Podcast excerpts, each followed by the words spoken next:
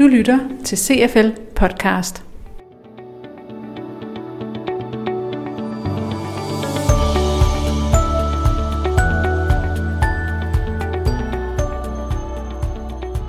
Kriseledelse er for mig evnen til at leve i og leve med stor usikkerhed, sådan meget kort. Og hvis jeg skal pakke det lidt op, så betyder det, at man kender sin forretning, det vil sige, at man kender sine kunder, man ved, hvad det er for en værdi, man skaber, man kender sin organisation, hvad er det for nogle medarbejdere, hvad er det for nogle kompetencer, man har, man kender sit helt nærmiljø på vigtige partnere, og måske også kender sin bestyrelse rigtig godt. Det tror jeg er forudsætning for at kunne navigere i den der usikkerhed. Så er temaet stået fast. Velkommen til podcast om kriseledelse. Jeg hedder Pia Funsgaard, og jeg er community chef, og jeg sidder sammen med Ejner Jacobsen, der er chefrådgiver på CFL.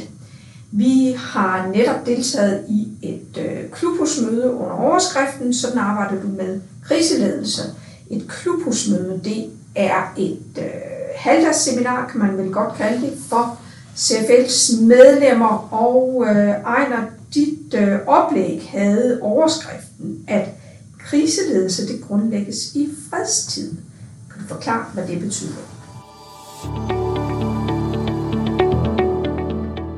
Det betyder, det er, at hvis man skal komme igennem en krise bedst muligt, så tror jeg på, at det er fordi, man har gjort nogle ting rigtigt før krisen. Og de ting, jeg tror, man skal arbejde meget med vedvarende, adskiller sig efter min mening ikke fra det, vi ellers kan sige, en god ledelse arbejder med. Det er viden om, hvad er det for nogle kunder, vi arbejder med, hvad er vigtigt for disse kunder, hvad er det for nogle processer, vi har internt i organisationen, som tilfredsstiller kunderne, hvad er vores værdier, hvad er vores kultur, og jo bedre man er til at kende det, jo bedre er man også til at vide, hvor kan vi lave om i det, hvis der skal laves om. Altså når der er noget, som i coronasituationen her lige pludselig ikke kan mødes, jamen hvordan kan vi så skabe værdi uden at kunne mødes? Hvordan kan vi sætte nye ting i spil, som gør, at kunderne alligevel kan få en værdi, måske ikke den samme som før, måske ovenkøbe samtidig en endnu bedre værdi. Det er jo noget af det, der er mest positivt i covid. Det kan også være, at vores arbejdsvilkår ændrer sig. Hvordan kan vi gøre dem så gode som muligt? Kan vi ovenkøbe gøre dem bedre, end de var før? Så er det jo det, vi som ledelse skal bruge eller skal gøre i en krise. Kan du eventuelt prøve at gentage de elementer, der indgår i kriseledelse? Ja, nu er kriseledelse ikke et veldefineret begreb. Nej, men du nævner alligevel nogle elementer, der indgår i nogle fællesnævner ved kriser, og måske specielt taler vi også om krisen nu, at vi har en global krise, fordi min virksomhed har jo altid kriser i virkeligheden. Der kan være fastholde medarbejdere, eller skaffe kapital, eller have et imageproblem, eller en shitstorm. Så, men nogle af ingredienserne er i hvert fald, at man sørger for at holde fokus på sine kunder, vide, hvad er det, de har brug for, have fokus på medarbejderne, hvordan trives de, hvilke kompetencer har de, have fokus på lederne, hvordan trives de, hvordan sikrer vi, at vi kan holde hinanden oppe i krisen. Og så selvfølgelig den nødvendige innovation, som vi skal have, hvis vi skal levere på en anden måde, hvis vi skal være sammen på en anden måde, hvis vi skal skaffe penge på en anden måde, alt efter hvilken type krise vi har. Så ja, der er nogle fælles ledere, eller fælles kendetegn. I dag på klubhusmødet havde vi også et indlæg omkring kommunikation. Og kommunikation er jo en evergreen i ledelse. Og det gælder både internt og eksternt, at man får kommunikeret internt på, hvad vi har tænkt os at gøre, at man får kommunikeret eksternt, at vi er her stadig, og vi har tænkt os at gøre det sådan her, og nu kan du handle eller bruge os på den her måde. Så kommunikation er i hvert fald en kerne, god ledelse er en kerne. Det at kunne fastholde medarbejdere, det at kende og arbejde med den kultur, vi har, er elementer. Og så er der forskel på, om vi har en finanskrise eller vi har en covid-krise, som vil være specifikke. Men når du lister de elementer op, så lyder det jo som almindelig god ledelse. Præcis, og det er faktisk også derfor overskriften, at det kan ikke nytte noget, man skal tro, man skal gøre noget særligt i krisetid. Fordi for det første har vi snart om, kriser er forskellige, og så er alligevel nogle fælles nævner ved dem, men de er forskellige, og de er uforudsigelige, de gentager sig sjældent. Men de gode ledelser har styr på de her ting, vi har talt om, altså de interne processer, de eksterne processer, og kan også håndtere usikkerhed. Det er sådan det vigtigste i det her, fordi ofte siger vi jo, at ledere godt kan lide at have styr på det og have kontrol. Og det er i hvert fald noget af det, der er væk, når vi taler krise. Så har vi ikke styr på det længere. Så er det måske nogen uden for organisationen, som sætter nogle helt andre spilleregler. Så når vores land lukker ned, jamen, så er der nogle helt andre spilleregler. Eller hvis bankerne under finanskrisen pludselig ændrer muligheden for at låne, eller vores værdisystem i samfundet ændrer sig, så det, der var okay at gøre med og mod hinanden for 20 år siden, ikke er okay i dag, jamen, så er der nogen, der ændrer spillereglerne. Og den usikkerhed skal man kunne leve med. Så selvom vi skal, som ledelse skal styre på det, så skal vi også kunne leve med, at vi har ikke styr på alt, og vi også må vise tillid, som vi også fik talt godt om i dag på klubhusmødet, synes jeg, at på fremhævet, at den basale tillid, det er jo den, der skal gøre, at medarbejderne kan gøre de rigtige ting på det rigtige tidspunkt, også uden at chefen nødvendigvis siger det. Og den tillid, den risikovillighed, som ledelser skal udvise under kriser, jamen, den skal opbygges i fredstid. Så derfor synes jeg ikke, man kan skille almindelig god ledelse ad fra kriseledelse. Jeg tror på, den gode kriseledelse, som sagt, det er mindst svært, når man har gjort det godt før krisen. Det, og dermed ikke sagt, det er let, men det er i hvert fald endnu sværere, hvis man har en dårlig ledelsesmæssig situation, hvor man ikke rigtig ved, hvad sådan er det, vores organisation gør, og hvor mange penge er det egentlig, vi har, og hvem er vores kunder egentlig. Så bliver det endnu sværere, når vi gør kravene svære og ændrer på dem på samme tid. Nu nævner du så finanskrisen for eksempel, der har også været andre kriser. Ja. Nu er det jo så coronakrisen, som vi desværre stadigvæk står midt i. Og der er jo nogle ting, vi er blevet fantastisk gode til, for eksempel at lukke op og ned og spritte af. Er der nogle af de erfaringer, vi har gjort under coronakrisen? Er der noget, du tror, vi kan bære videre? Ja, det tror jeg bestemt. Altså, som jeg også har sagt i dag, så er det jo tankevækkende, hvis man siger, i den her såkaldte fredstid, så siger vi, at vi sådan set eksekverer cirka 1/3 af det, vi gerne vil. Og netop de eksempler, du nævner, så er vi jo blevet fantastisk gode til at eksekvere nogle ting. At lukke ned, at lukke op, at spritte af. Altså nogle meget håndgribelige ting. Arbejde hjemme.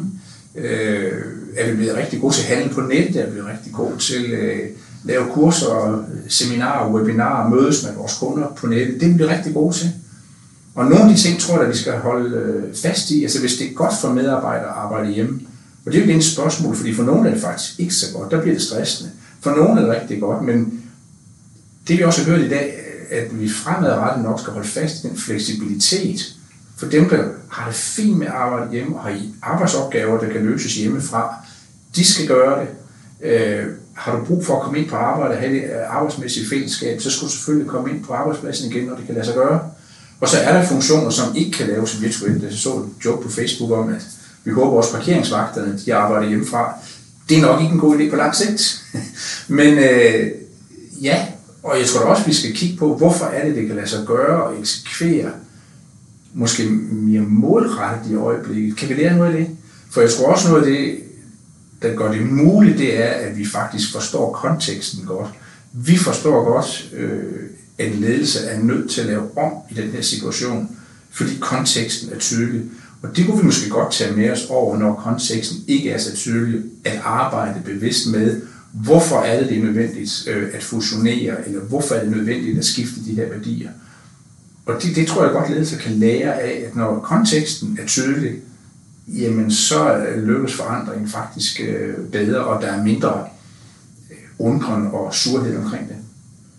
Noget af det, vi også diskuterede tidligere på dagen, det var topstyring. Hvor meget topstyring, der skal til. Når det er krise, så kigger vi alle sammen på den stærke leder og retter ind. Hvad er din holdning til det? Jamen, jeg synes også, vi hørte i dag, at hvis alt løber op i toppen, så får den der topledelse altså rigtig, rigtig travlt.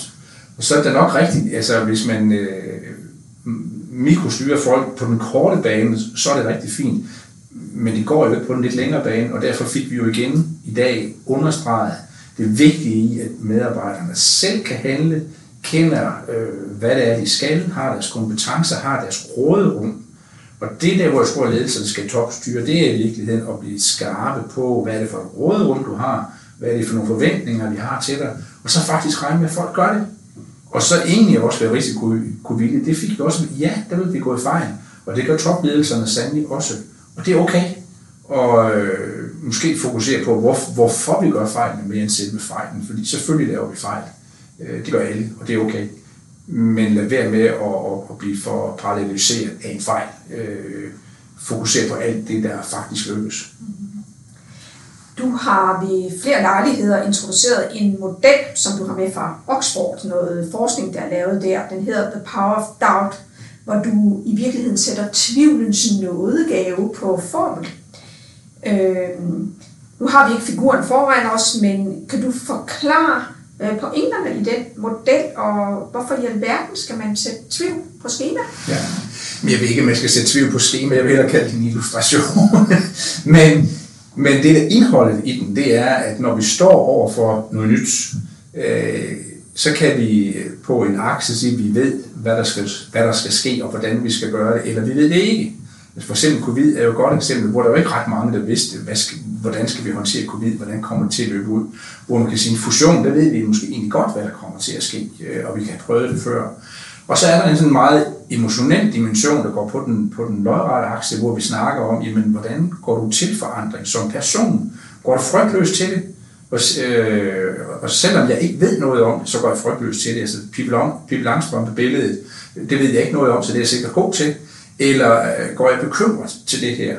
Og så får vi sådan 4 kvadranter, hvor man kan sige, at det er måske det, du kalder formel, fordi så begynder man egentlig at kunne lave nogle strategier, som både har en positiv og negativ side, fordi hvis du egentlig ved alt, og du er frygtløs, så kunne du måske blive for snæversynet. Det er i hvert fald det, som ligesom formen kalder på, at du skulle måske udfordre dig selv på, ved du nu virkelig alt, og skal du være frygtløs? Og det kunne også være, at du er frygtløs, men ingenting ved, og så er der måske ekstra meget mere grund til at passe på, at man ikke bliver selvfed og selvforhærlig, og tror, man har styr på det, fordi det har man jo egentlig ikke, fordi man ved ikke, hvad det er. Så der skal man måske netop prøve at invitere noget tvivl med ind i sit ledelsesrum. Og så har man selvfølgelig de 2 andre rum, hvor man ikke ved, hvad der skal ske, og man er meget bekymret. Og der er udfordringen selvfølgelig, at man ikke bliver handlingslammet. Og det er måske også der, hvor man kan sige, at hvis ikke man kender sin organisation, sine ydelser osv. godt nok, så kan man måske lettere blive ramt af den handlingslammelse, der ligger i det her. Men der ligger det positive i det, at man er i hvert fald alert, og man er ikke selvfed, fordi man er dybt optaget af, at vide, hvordan det her det skal gå. Og så er der den sidste, hvor man egentlig godt ved det, men stadigvæk er bekymret. Og det kan der også være noget positivt i, at man egentlig ikke tager tingene for selvfølgelig, og man måske prøver på at få verificeret, valideret, er det virkelig det her, vi ser, og er vi så sikre på, hvad vi skal gøre. Så jeg synes, det de har lært, det er jo gennem interviews med mere end 150 CEOs, og hvor de her CEOs egentlig siger, at det er vores tvivl, som faktisk gør skarpe i fredstid, hvor vi forholder os undrende til, hvordan kan det egentlig være, at det måske ovenkøbet går så godt, at vi får noget indsigt, som vi kan bruge, når der virkelig raser forandringskrav til os. Så det der med at forholde sig selv en lille bitte smule kritisk til, om jeg går frygtløs til det her, eller jeg er for bekymret, og hvad er det egentlig, jeg ved, og hvad er det, jeg ikke ved, synes jeg er et fantastisk godt landskab egentlig, at diskutere i en ledelsesgruppe, og prøve at anerkende behovet for alle 4 kvadranter. Det er en model, som sagt, du har refereret til ved flere lejligheder. Noget, du så til gengæld ikke bryder dig om, det er begrebet beredskabsplaner. Fordi da vi skulle tilrettelægge både klubhusmødet og så også den her podcast, så brugte jeg ordet beredskabsplaner. Og det er jo noget af det, du opponerer mod. Hvorfor i alverden gør du det? Ja, det er meget sjovt, for nu har du snakket Power of Doubt og modellen her, så der hvor de faktisk refererer til dem, der bruger risk management og planer, det er faktisk over den der kvadrant, som siger, at vi er frygtløse, og vi ved ikke, hvad vi har med at gøre. Fordi, ja, man kan lave beredskabsplaner, vi skal også passe på, at vi ikke bliver for akademiske, men når jeg bliver sådan opmærksom på beredskabsplaner, så siger jeg, planer for hvad? Altså, hvordan skulle man kunne lave en beredskabsplan for covid for 1,5 år siden? vi kan lave en beredskabsplan for, hvis strømmen bliver afbrudt, eller vi kan lave en beredskabsplan. Altså, vi kan godt lave specifikke beredskabsplaner. Min pointe er bare, at kriser sjældent gentager sig. Så derfor, man kan sige, træningen, der er i at simulere, hvad kan vi gøre, hvis noget sker, den tror jeg er god. Jeg tror bare, det kan give en falsk tryghed, hvis man ligesom siger, vi har redskabsplaner. Og så vil jeg sige, for hvad? Vi kan godt have en beredskabsplan for at reducere vores virksomhed 30%. Ja, okay, men hvornår er det så nødvendigt? Og kommer vi så til at lave en automat handling, fordi vi har en beredskabsplan, i stedet for at forholde os til, hvad er rigtigt at gøre her? Så det ord planer, jeg er bekymret for, fordi jeg vil våge den påstand, at vi ved jo ikke, hvilken krise der kommer. Så derfor vil jeg bare have beredskab. Altså, være klar, have øjnene åbne for, hvad der sker ude i samfundet, have tillid til, at hvis vi har styr på vores, så kan vi også navigere igennem det her. Og så kan vi, ja, vi kan lave beredskabsplaner for ganske specifikke ting, og det er også okay. Men jeg synes bare, man skal passe på og tro, man kan lave beredskabsplaner for næste krise. Du siger jo faktisk selv, at en krise sjældent bliver gentaget, så ja. Det er en ny krise, der rammer. Ja. Men så bliver jeg spørge, at næste gang en krise rammer, hvad vil så afgøre, om vi er klar, altså om vi er robuste nok til den? Jamen det vil være de her ting, vi har talt om, at vi kender vores forretning, vi kender vores organisation, vi har opbygget det, som vi har talt om i dag, tillid blandt vores medarbejdere til, at de vil følge os, at vi er risikovillige og siger, nu har vi ikke styr på alting, men vi tager de chancer, der skal tages, og vi korrigerer også, at vi har evner til at kommunikere og skabe ro i det her. Altså vi kan jo sige, i øjeblikket skaber vores myndigheder jo stor ro omkring corona. Vi kan være uenige om forskellige handlinger, der er blevet gjort, men grundlæggende har danske myndigheder jo skabt stor ro, som jo gør, at Danmark klarer sig. Altså på nuværende tidspunkt, det kan hurtigt blive ændret, men her i slutningen af januar, vi klarer os forholdsvis godt, der er forholdsvis få døde, og der er en klar udviklingsplan for, hvordan vi skal løse det her. Så den ro, de har skabt, det synes jeg, det kan man godt tage sig med ind i fremtidige kriser. Men næste krise kan lige så godt blive en reaktion på Trumpismen, eller bliver det en børskrise oven på GameStop, vi hører om om morgenen nu her, eller bliver det internettet, der bryder sammen? Nu vil vi lige vente os fra, ikke man mødes fysisk til, at alt skal foregå på nettet. Hvad nu hvis internettet bryder sammen på grund af trolde, eller hvad ved jeg? Så skal vi lige pludselig mødes fysisk, samtidig med måske ikke må mødes fysisk. Så får vi spændende med noget at tænke på igen, og jeg tror, det er svært at lave en handlingsplan for. Men man kan begynde at overveje hele tiden, hvordan kan vi ændre vores organisation? Hvor er egentlig vores forandringsevne hen i organisationen? Altså der er jo sådan noget som klima, det ved vi jo. Klima står det også. Kommer, ja. Det kommer roligt, og det ved vi allerede. Det ved vi også, ja. Ja, det gør vi. Men hvad vi skal gøre ved det er vi ikke ret enige om. Det er så fuldstændig korrekt. Hvis du kigger tilbage, nu er der gået et år. Ja. Hvad er du selv blevet klogere på inden for det seneste år? I forhold til kriseledelsen? Jamen, jeg synes, den refleksion, der egentlig har været tydeligst for mig i forbindelse med det her klubhusmøde, det er jo egentlig ordet kompetencer. Altså, dels har jeg vist den der slide om, at vi normalt siger, at man skal forberede sig på fremtidens kompetencer. Men altså, krisekompetencer, synes jeg jo er... Jeg er ikke sikker på, at hvis vi havde spurgt hinanden for et år siden omkring, hvem er det så, der vil være i stand til at navigere og handle, at vi havde, så tror jeg, vi har kigget meget på faglighed. Jeg har kigget meget på faglighed, men taget den ene af det. Men i bund og grund er det er jo deres evne til at tage en faglighed ind, som de faktisk ikke har. Vi kan godt tænke på en ny måde. Spritfabrikanten begynder at lave håndsprit. Detailhandleren begynder at lave e-handel. Vi begynder at undervise og arbejde virtuelt. Mange ting er bare blevet anderledes, og det er jo ikke nogen kompetence, vi nødvendigvis har kompetenceudvikling. Vi gør det. Så jeg synes, kompetencebegrebet i min verden har fået en anden vægtning, måske meget mere på det personlige. Altså, hvem er det egentlig, der kan leve med og leve i usikkerhed og få noget godt ud af det? uden at blive en, hvad skal man sige, ufølsom, men altså evnen til at være, reflektere, handle, navigere, tilpasse, det synes jeg er nogle kompetencer, som vi i normal sådan kompetencemapping egentlig ikke er særlig bevidst om. Og det er måske fordi vi i dagligdagen, så tænker vi daglig drift. Det skal bare være effektivt. Og i krise, jamen der er vi ikke effektive på den måde, for der skal vi finde på at gøre det på en anden måde.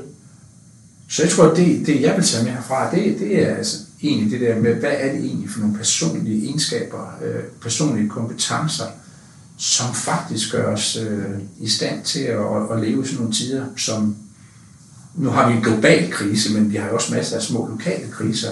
Hvem er det egentlig, der kan drømme i det? Der kan leve i det. Ja. Leve med den der usikkerhed. Ja. Det bedste råd, du kan give til en ledelse, når det handler om kriser, håndtering af kriser. Jamen det er at træne jeres evne til at simulere. Selv vanvittige ting sker. Hvad vil I gøre ved det? Hvordan vil det ramme jer?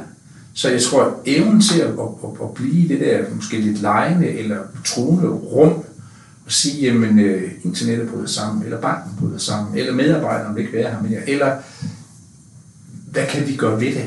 Og prøve at træne de handlemuligheder, man har som ledelse, og hvordan man skal udleve det. Stil sig selv de opgaver, hvis to ting, som egentlig ikke har noget med os at gøre, sker på samme tid. Hvordan kan det så påvirke os? Og hvad kan vi gøre ved det? Så jeg tror, at det der hvor beredskab kommer ind, det er at have et overblik, et katalog over, hvad vi kan gøre. Så ved jeg godt, det kommer aldrig til at ske præcis en til en, men det, at du har den evne, den kapabilitet til at kunne forestille dig ting, og forestille dig, hvor er der handlemuligheder, hvor der er håndtag henne i din organisation, hos dine kunder, hos dine partnere. Du skal også brede det billede op og sige, det er ikke altid dig, der skal gøre noget, det er måske nogle andre, der skal gøre noget. Du skal måske ud og finde en partner, der er rigtig god til at gøre det her, og så gør vi noget andet. Og jeg tror, jo mere bevidst man kan være om de der sådan, og de er måske flyvske handlemuligheder, det tror jeg er vigtigt. Og så er der selvfølgelig det helt konkrete, håndfaste håndtering af kritiske ting, der skal ske, eller nedlæggelse, opjustering osv. Det tror jeg sgu, vi kan. Det er mere evnen til at kunne leve med, at der kan ske noget helt vanvittigt, og det skal vi også kunne håndtere. Hvad kan restaurantejeren bruge til det? Jamen, jeg synes, at nogle restaurantejere har jo netop valgt at lave takeaway, og selv vores Michelin-restauranter, nogle af dem, har faktisk fået kø. Så har de faktisk fået to forretninger. Så har vi det her deres restaurant, fordi jeg er helt sikker på, at vi vil elske at komme derhen igen, og det bliver godt, og vi glæder os. Men der sørger der også et ben hen, hov, der var faktisk måske også nogen, der fik noget godt ud af at tage det her gode mad med hjem, og gøre noget andet med det, eller tage det med på udflugt, eller noget helt tredje. Så jeg er med på, at der er nogen, hvor vi reelt har lukket deres forretningsmulighed. Så ikke alle skal kunne gøre noget. Men selv restauranten, selv biblioteket, altså finder på noget, og det er jo det, der er så jeg vil sige, næsten magisk i den her tid, at selvom vi synes, at alt er stikket, så har jeg hørt her i P1 om morgenen, der er faktisk også skabt 10.000 arbejdspladser. Så nogen gør jo virkelig det der fortærskede, at når forandringens vinde blæser, så er der nogen, der laver vindmøller, og der er nogen, der laver læhegn. Altså, det er det her bevis på. Og jeg tror jo, bedre man som sagt kender sin forretning, sine kunder, whatever, jo større sandsynlighed for at komme til at lave nogle vindmøller her i situationstegn, og have nogle restaurantgæster, der siger, selvom vi kan komme hen og spise hos dig, så vil vi gerne købe din mad. Og det synes jeg, der er fantastisk. Ja, det er fantastisk. Der er skabt 10.000 nye arbejdspladser, og med det, så synes jeg faktisk, vi skal lukke ned for den her podcast om kriseledelse.